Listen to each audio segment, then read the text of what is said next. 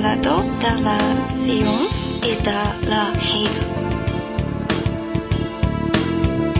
Salut, c'est Nicolas Gauvry pour Scepticisme scientifique, le blog de la science et de la raison. C'est Nicolas Gauvry et non pas Jean-Michel Abrassard.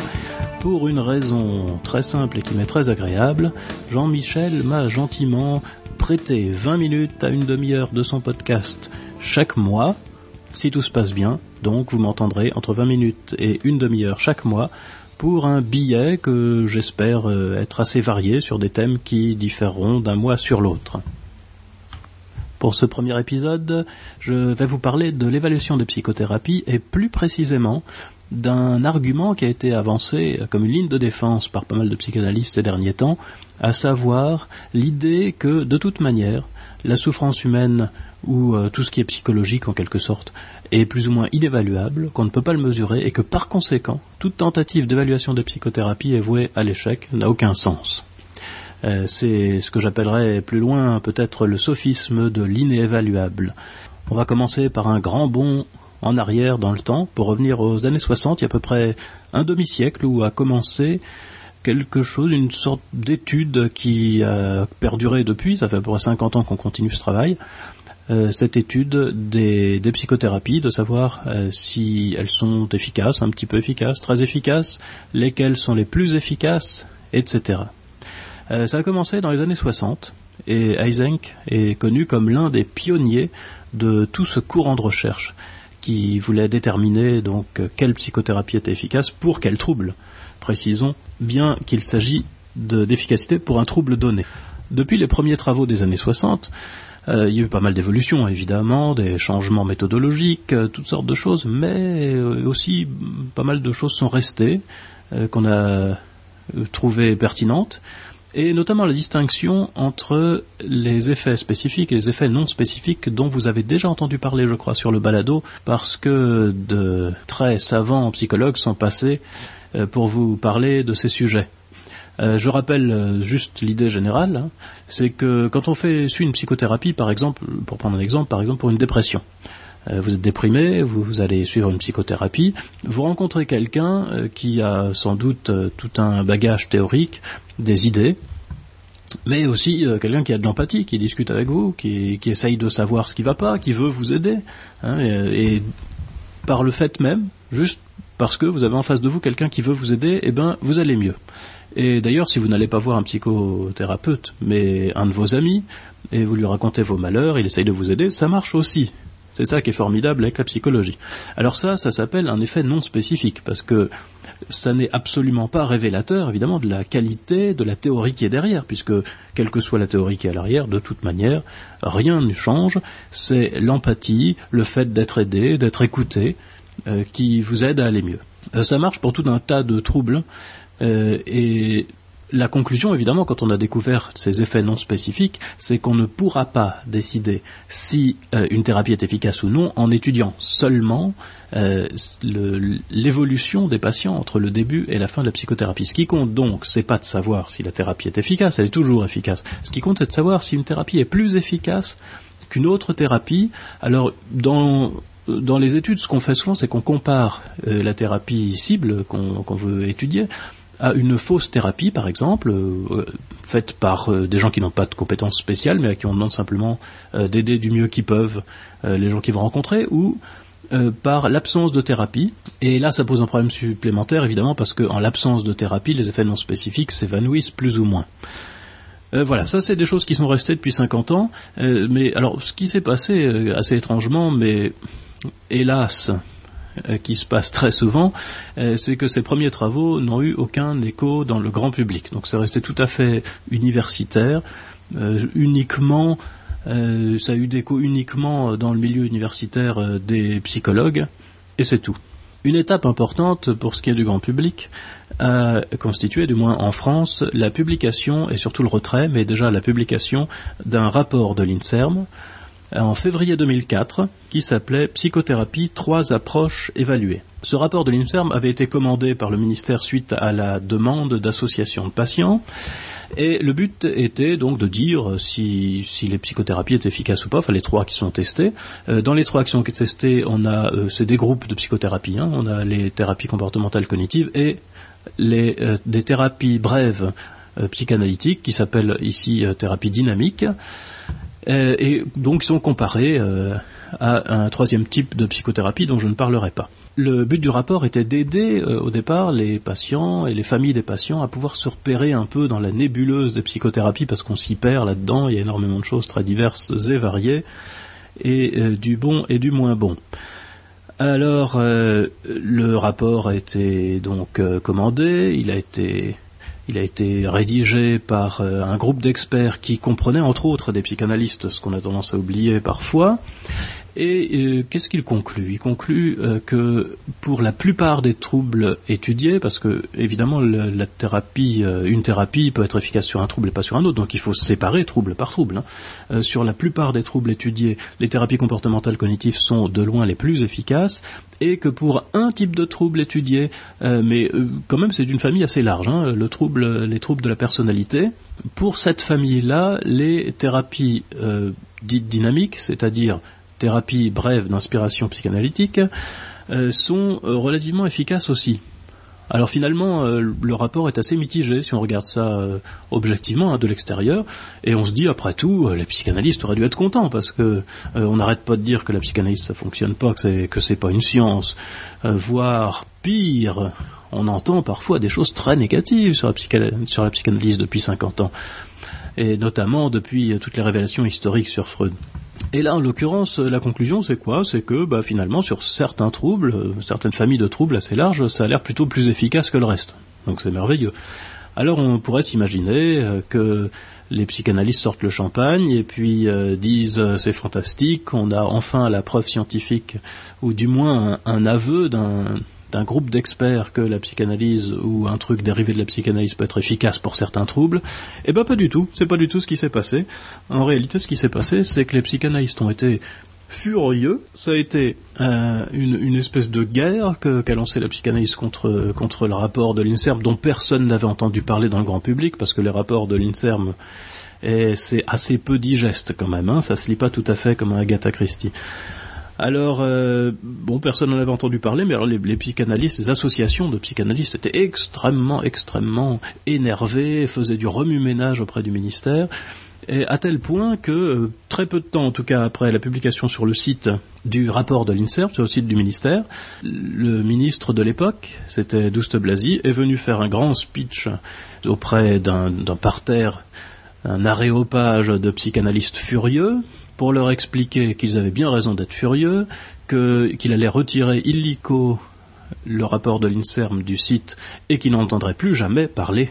Alors là, il paraît que ça a été, euh, j'aurais voulu voir ça. J'aurais voulu voir ça, mille psychanalystes, ravis, enchantés, debout, applaudissant, à s'en faire mal aux mains, le ministre qui venait de leur dire nous allons étouffer la science pour vous faire plaisir.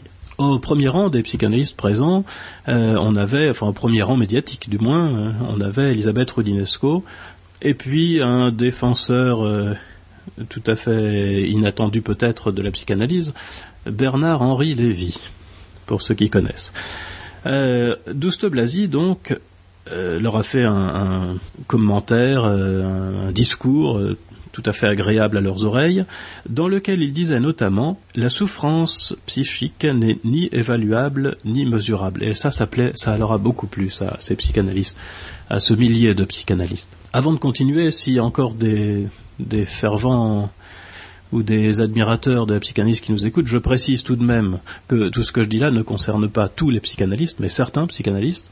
Euh, malheureusement, ce sont euh, sans doute les psychanalystes les plus virulents, les plus agressifs, et de ce fait, à cause de l'audimat, ceux qu'on entend le plus à la radio et ceux qu'on voit le plus à la télévision. Donc traduisez dans la suite hein, tout ce que je dis euh, quand je parle de psychanalystes, je parle de certains psychanalystes, et notamment ceux qu'on entend le plus. C'est de ça, c'est de cet argument repris par Douste Blasi, mais qui n'est pas de lui, que je vais vous parler euh, un petit peu dans la suite, et je voudrais vous montrer à quel point c'est vraiment un sophisme, ce sophisme de l'inévaluable. Ouh là là, c'est difficile à dire. Ça, c'est pas un mot pour les dyslexiques. Le sophisme de l'inévaluable, donc, qui dit nous ne pouvons pas mesurer la souffrance psychique et donc nous ne pouvons pas tester les psychothérapies. Il euh, faut bien comprendre que euh, cet argument qui a l'air tout à, tout à fait simple et, qui vraiment en appelle à l'intuition est en fait biaisé à deux endroits. Alors je, je vais préciser un petit peu en essayant d'abord de schématiser le raisonnement. Le raisonnement c'est le suivant. C'est de dire, premièrement, la souffrance psychique, c'est quelque chose d'éminemment subjectif d'une part, et secondo, c'est quelque chose qui dépend d'énormément de facteurs, d'humains, et par conséquent, tout ça, ça fait que euh, ça n'a absolument rien à voir avec une mesure physique comme la température, comme une longueur ou une masse. C'est quelque chose de beaucoup trop flou et beaucoup trop impalpable pour qu'on puisse jamais espérer avoir une mesure un peu fiable et un peu rigoureuse de ce que ça peut être. Du coup, nous disent les psychanalystes qui avancent cet argument, euh, il n'y a pas de mesure possible de souffrance psychique. Voilà, alors là, il y a déjà une première erreur dont je parlerai tout à l'heure. Mais le raisonnement continue comme ça. Puisqu'on ne peut pas mesurer la souffrance psychique, on ne peut pas évaluer les psychothérapies. Évidemment, puisque la psychothérapie, c'est fait pour quoi Hein Hein Nous disent-ils Eh ben, c'est fait tout simplement pour diminuer la souffrance psychique. Alors si on ne peut pas mesurer la, souffrance psychique, comment voulez-vous évaluer les psychothérapies disent-ils. Et là, il y a une deuxième erreur. Alors maintenant, je détaille un tout petit peu. Pourquoi est-ce qu'il y a deux erreurs? La première erreur, c'est de dire, je vais faire les choses à l'envers en fait. La première erreur, euh, c'est celle de la fin, c'est de dire si on ne peut pas mesurer la souffrance psychique, alors on ne peut pas évaluer les psychothérapies. C'est une erreur parce qu'en réalité, il se passe d'ailleurs exactement la même chose en médecine. On peut très bien évaluer les psychothérapies sans jamais évaluer la souffrance psychique. Je prends un exemple juste après cette petite digression à propos de la médecine. La médecine, c'est fait pour quoi? La médecine, c'est fait pour améliorer la santé. Quand on teste des médicaments, on ne mesure pas la santé. À aucun moment. Quand on teste un antalgique, on mesure la douleur. Quand on teste un médicament qui doit lutter contre une tumeur, par exemple, on mesure le diamètre de la tumeur. Des choses donc parfaitement objectives, mais qui ne sont pas la santé. Tout le monde est bien d'accord avec ça, et pourtant tout le monde est bien d'accord aussi avec l'idée que la médecine, quand elle est faite par des organismes indépendants et sérieux, est quelque chose de tout à fait rigoureux. Eh bien c'est la même chose en psychothérapie. Le problème, c'est que euh, quand on veut tester une psychothérapie, évidemment, on va pas regarder si ça marche sur tous les troubles, on va regarder si ça fonctionne sur un trouble. Et pour la plupart des troubles, il existe des critères parfaitement objectifs et tout à fait suffisants pour évaluer la psychothérapie. Je prends un exemple euh, parmi les plus représentatifs parce que c'est particulièrement simple de l'évaluer, d'une part, et d'autre part parce que c'est un, des cas qui a fait le plus de bruit euh, ces derniers temps avec euh, les thérapies comportementales cognitives, parce que c'est un des troubles pour lesquels les thérapies comportementales cognitives sont les plus indiquées, à savoir les phobies. Et plus particulièrement, je vais parler de la phobie de l'avion. Voilà comment ça se passe en général. Vous avez la phobie de l'avion et ça vous embête. Si ça vous embête pas, vous n'avez pas avoir de psychothérapeute. Ça vous embête parce que vous avez besoin de prendre l'avion, par exemple pour votre boulot. Euh, c'est très embêtant parce que vous, euh, vous avez tellement peur de l'avion que vous montez pas dedans. Alors vous allez voir un psychothérapeute et vous lui dites voilà mon problème, j'ai euh, la phobie de l'avion à tel point que je peux pas monter dans l'avion. Moi ce que je voudrais c'est pouvoir monter dans l'avion et puis si possible pas mourir d'une crise cardiaque parce que j'ai trop peur. Et là, euh, le psychothérapeute vous propose euh, une thérapie en fonction de ce qu'il pense. Donc, euh, s'il est, s'il est psychanalyste, par exemple, il essaiera de rechercher vraisemblablement dans votre enfance des souvenirs enfouis qui fait que vous avez peur de l'avion. Et puis, s'il est comportementaliste, eh ben, il aura des choses beaucoup plus terre à terre a priori, mais qui a priori aussi, enfin a posteriori plutôt, fonctionnent beaucoup mieux. En tout cas, voilà, le problème est très simple, c'est pas un problème de souffrance psychique en général, c'est un problème de prendre l'avion. Donc c'est quelque chose de tout à fait observable, parfaitement objectif, et alors on peut pas imaginer plus simple à vérifier. On comprend très bien que là, pour, euh, pour comparer deux psychothérapies, par exemple, eh ben, ce qu'on fait, c'est qu'on trouve des patients qui ont ce problème, ce problème de phobie de l'avion, on les dispatche en plusieurs groupes qui correspondent euh, en général aux deux psychothérapies et puis un groupe contrôle euh, chez qui on fait rien ou euh, qu'on envoie chez des gens qui n'ont pas de théorie derrière leur pratique. puis ben, à la sortie, qu'est-ce qu'on fait? On regarde qui prend l'avion, tout simplement. Vous les invitez à Las Vegas s'ils sont français et puis vous leur dites si vous venez, on vous donnera 100 euros et puis vous voyez qui vient. Et alors statistiquement, c'est vraiment vraiment très très très élémentaire, on n'imagine pas plus simple, de vérifier que la thérapie est efficace et à aucun moment on a besoin de mesurer la souffrance psychique. Cet argument-là montre bien que, au moins dans certains cas, parce que évidemment j'ai choisi ce, cas-là parce qu'il est particulièrement simple, mais au moins dans certains cas, il n'a absolument pas besoin de faire référence à la souffrance psychique. De même qu'en médecine, on ne fait pas référence à la santé, on fait référence à des choses particulières. On utilise des diagnostics, on utilise des, des mesures de diverses et variées. Si on veut faire baisser la température, on mesure la température, on mesure pas la, santé en général. Et dans le cas d'une phobie, comme la phobie de l'avion, la phobie des araignées ou la, phobie euh, des phobies sociales, ben, vous avez peur de parler en public. On peut, tester ensuite si vous êtes capable ou non de parler en public. Il n'y a pas besoin pour ça de mesurer euh, quelque chose aussi flou et général que la souffrance psychique. alors évidemment, c'est pas valable tout le temps. Si, si votre but c'est de baisser euh, la dépression, l'anxiété, c'est déjà un peu plus compliqué. Et alors dans les troubles de la personnalité, c'est particulièrement compliqué puisqu'il s'agit là de mesurer la personnalité, quelque chose d'encore plus subjectif et encore plus impalpable. Néanmoins, euh, cette idée que si on ne peut pas mesurer la souffrance psychique en général, alors on ne peut pas évaluer les psychothérapies, elle est complètement infondée. Et non seulement, je dirais, elle est complètement infondée, mais on voit en plus, avec l'exemple de la médecine, que dans d'autres sciences parfaitement reconnues et reconnues comme beaucoup plus rigoureuses que la psychologie par la plupart des gens, on a exactement le même problème et qu'on trouve à peu près euh, les mêmes solutions. C'est-à-dire qu'on n'utilise pas de mesure globale, on utilise une mesure spécifique au trouble qu'on étudie. Le deuxième point, mais qui est en premier dans l'argumentation euh, développée par euh, enfin développer c'est beaucoup dire, hein, mais euh, énoncé en tout cas par Dostoevsky, Blasi, notamment, c'est pas le seul, évidemment, euh, c'est cette idée que euh, la souffrance n'est pas évaluable. Et ça c'est faux en fait. Ça, ça, a l'air bien quand on dit ça, oui, on dit oh, bah la souffrance, vous voyez à quel point c'est c'est subjectif, c'est flou quand même, hein, c'est pas c'est pas quelque chose de bien précis. Hein. Eh ben, eh ben, pourtant, on peut le mesurer. Alors je commence par une toute petite remarque, hein, c'est que d'abord la souffrance psychique, étant donné qu'on la ressent, euh, il y a une méthode toute simple pour la mesurer statistiquement, c'est de demander aux gens. Tout ce que vous pouvez sentir, on peut le mesurer statistiquement.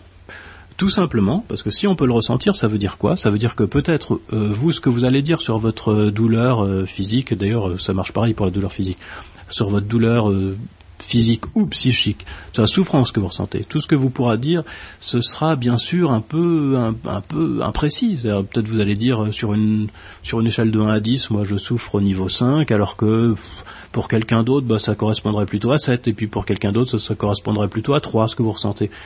Mais malgré tout, si vous êtes capable de le dire, même avec une certaine imprécision, pour une personne, c'est flou, bien sûr.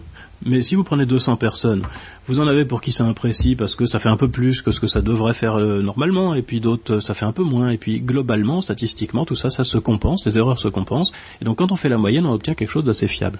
Et ce résultat-là est pas du tout, c'est pas du tout de la philosophie, c'est pas quelque chose qu'on a inventé comme ça seulement, seulement, même si ça vient de là, sans doute, euh, c'est un résultat statistique, donc basé sur des mathématiques, sur des probas, euh, et c'est quelque chose qu'on utilise tout le temps.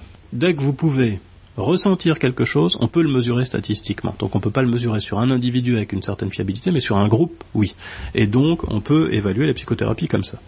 Maintenant, de manière un peu plus précise, comment ça se passe euh, plus précisément, plus pratiquement en tout cas hein euh, quand on cherche à évaluer quelque chose d'aussi flou et impalpable que non pas la souffrance humaine, parce que ça, ça se fait peut-être pas euh, fréquemment, mais quand on cherche à évaluer des choses un tout petit peu plus spécifiques comme la personnalité, l'intelligence, la dépression, l'anxiété, le stress, tout ça c'est des choses qu'on mesure et qu'on mesure depuis longtemps. Il y a toute une méthodologie derrière, il y a tout un domaine de, la psychologie qui s'appelle la psychométrie qui s'occupe de mesurer ça. Euh, comment on fait? En général, il y a plusieurs méthodes hein, pour mesurer, mais euh, la méthode la plus usuelle, c'est d'utiliser des questionnaires. Et dans les questionnaires, par exemple, les questionnaires de dépression, il y en a pas mal. Dans un questionnaire de dépression, typiquement, vous avez des questions du genre il m'arrive de pleurer, on vous demande est-ce que c'est vrai ou faux, il m'arrive de pleurer sans savoir pourquoi. Alors vous cochez oui ou non. Et puis vous avez 50, 100, 500 questions euh, selon le cas. Euh, et vous y répondez. Euh, une question à laquelle vous répondez oui ou non, selon le cas, ça vaut soit un point, soit zéro, puis on fait la somme, et puis on divise par quelque chose, et voilà, ça vous donne une note. Une note de dépression, par exemple, qui va de 0 à 40. 0, ça veut dire pas du tout dépressif, 40, ça veut dire super dépressif. Et puis, euh, la, plupart des gens se trouvent entre 10 et 30, mettons. Alors ces questionnaires-là, ils sont pas faits, ils sont pas faits comme ça sur un coin de table entre la poire et le fromage. Ils sont faits très sérieusement.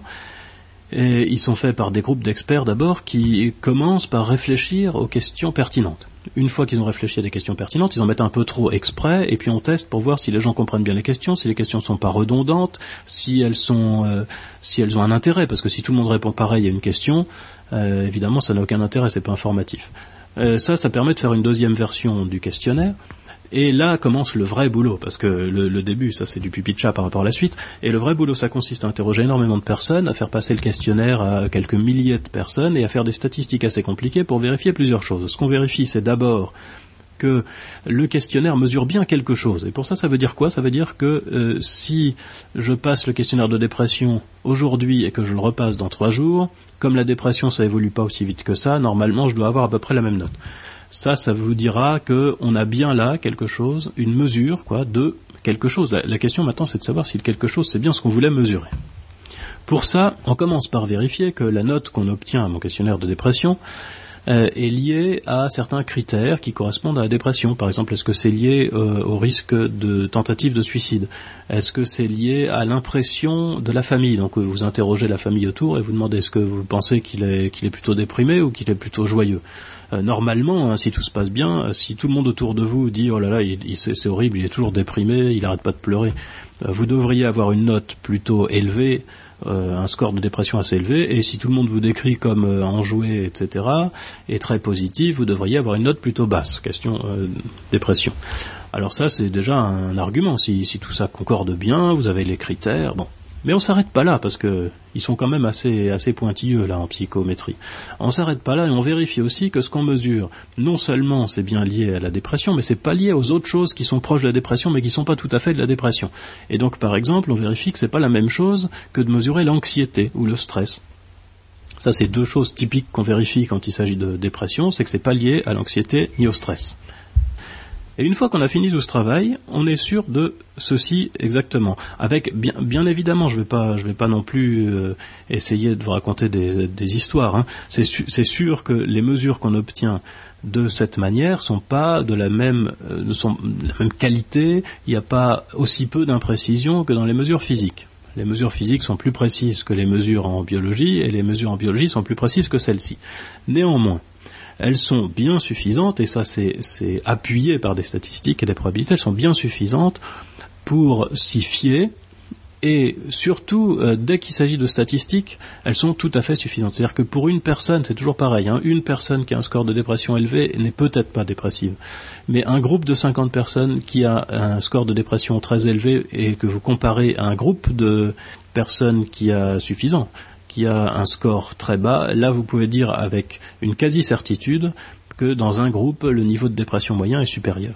Résultat, donc on a, on a ensuite une mesure, ici de dépression, mais donc c'est valable pour tout un tas d'autres troubles, hein, y compris la personnalité.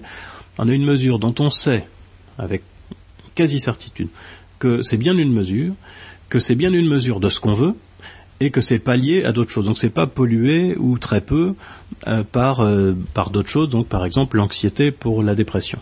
Voilà. Alors, du coup, euh, si on regarde maintenant euh, ce dont j'avais parlé au départ, c'est-à-dire cet argument euh, maintes fois répété par les psychanalystes les, plus médiatiques. Encore une fois, c'est pas tous les psychanalystes. Hein, certains psychanalystes disent c'est vrai, on a évalué la psychanalyse et ça fonctionne pas très bien, et puis trouvent d'autres raisons pour continuer la psychanalyse. Par exemple, par exemple, certains disent la psychanalyse finalement ça n'a pas vocation à soigner des troubles psychologiques. Ça a seulement pour vocation d'aider les gens à se comprendre, etc. Bon, c'est un point de vue. Mais euh, quand, on, quand, quand, on regarde vraiment cet argument qui a été donc souvent répété hein, ces derniers temps, surtout depuis, euh, depuis quelques années, parce qu'il y, a eu, euh, y a eu quelques années un regain encore bien plus vif que, que suite à la controverse sur le rapport de l'INSERM, qui est dû à la publication, d'abord il y a eu le, livre noir de la psychanalyse, Mensonge freudien, et puis beaucoup plus récemment le très médiatique Michel Onfray, publié le crépuscule d'une idole. Et alors ça fait beaucoup parler dans les chaumières et, chez Bouygues aussi, euh, et à la télévision sur toutes les chaînes, et à la radio également. Et on a entendu en boucle, en boucle vraiment cet argument répété, répété, répété par quelques psychanalystes médiatiques. Et donc, je répète, cet argument, c'était de dire la euh, souffrance psychique n'est pas mesurable parce qu'elle est subjective, donc on ne peut pas évaluer la psychothérapie. Et ce raisonnement-là, le sophisme de l'inévaluable, est faux pour deux raisons. D'abord parce qu'on n'a pas besoin de mesurer la souffrance psychique pour évaluer les psychothérapies, et secondement parce que en fait on peut mesurer la euh, souffrance psychique et de manière tout à fait rigoureuse comme le prouvent plus de 50 ans de recherche en psychométrie. Voilà, alors j'ai dépassé déjà de 6 minutes le temps que m'avait accordé Jean-Michel. J'espère qu'il m'en voudra pas beaucoup. Je lui rends donc les ondes Wi-Fi et j'espère vous retrouver dans un mois pour un nouveau billet sur un thème complètement différent. Au revoir, à bientôt.